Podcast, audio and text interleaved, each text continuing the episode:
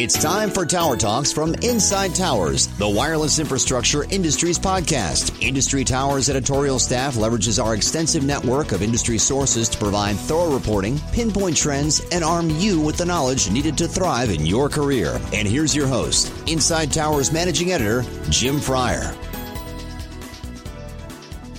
And this is another edition of Tower Talks. We are at ConnectX 2019, and we are here with Jonathan Adelstein, President and CEO of WIA, the Wireless Infrastructure Association. Jonathan, looks like the show's going terrific.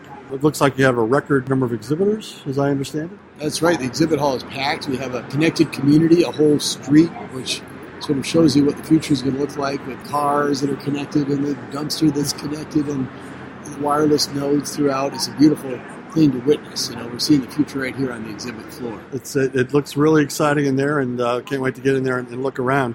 Uh, you had a great, interesting uh, keynote speaker today, uh, Neville Ray. Yeah, that was good timing. We had Neville Ray here to speak the day after the majority of the FCC said they were in support of his merger.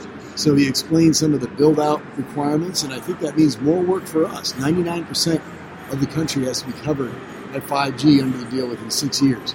So for the infrastructure community that is gathered here, it was uh, music to our ears. I was uh, interested in what he had to say that basically some of the misunderstandings about what would come about if there was a merger. Uh, he kind of popped the balloon on those that uh, it would actually create more jobs and you know add more dynamics to the networks rather than detract from them and create more monopolistic circumstances.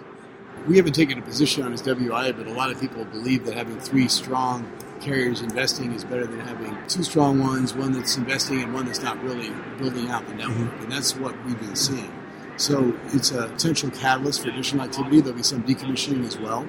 Uh, but in the end, if the regulators approve it, uh, we're going to have a one very big customer who's got to meet some very significant build-out requirements, and we're helping T-Mobile as one of our members accomplish its goal of covering 99% of the United States. A remarkably ambitious commitment. Yeah, sure is.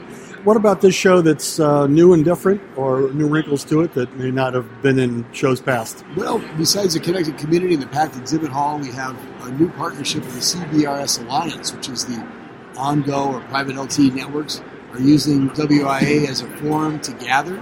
We had a special gathering yesterday of everybody getting together and talking about the challenges facing CBRS and the great opportunities there. Uh, we are focused on workforce development. We did a training yesterday that involved more people than we had possibly expected. We, we thought we to get a handful of people in there. The room was packed. We had to get chairs brought in. So we were finding that our training offerings, that it was a 5G in-depth overview, are getting enormous traction in the marketplace.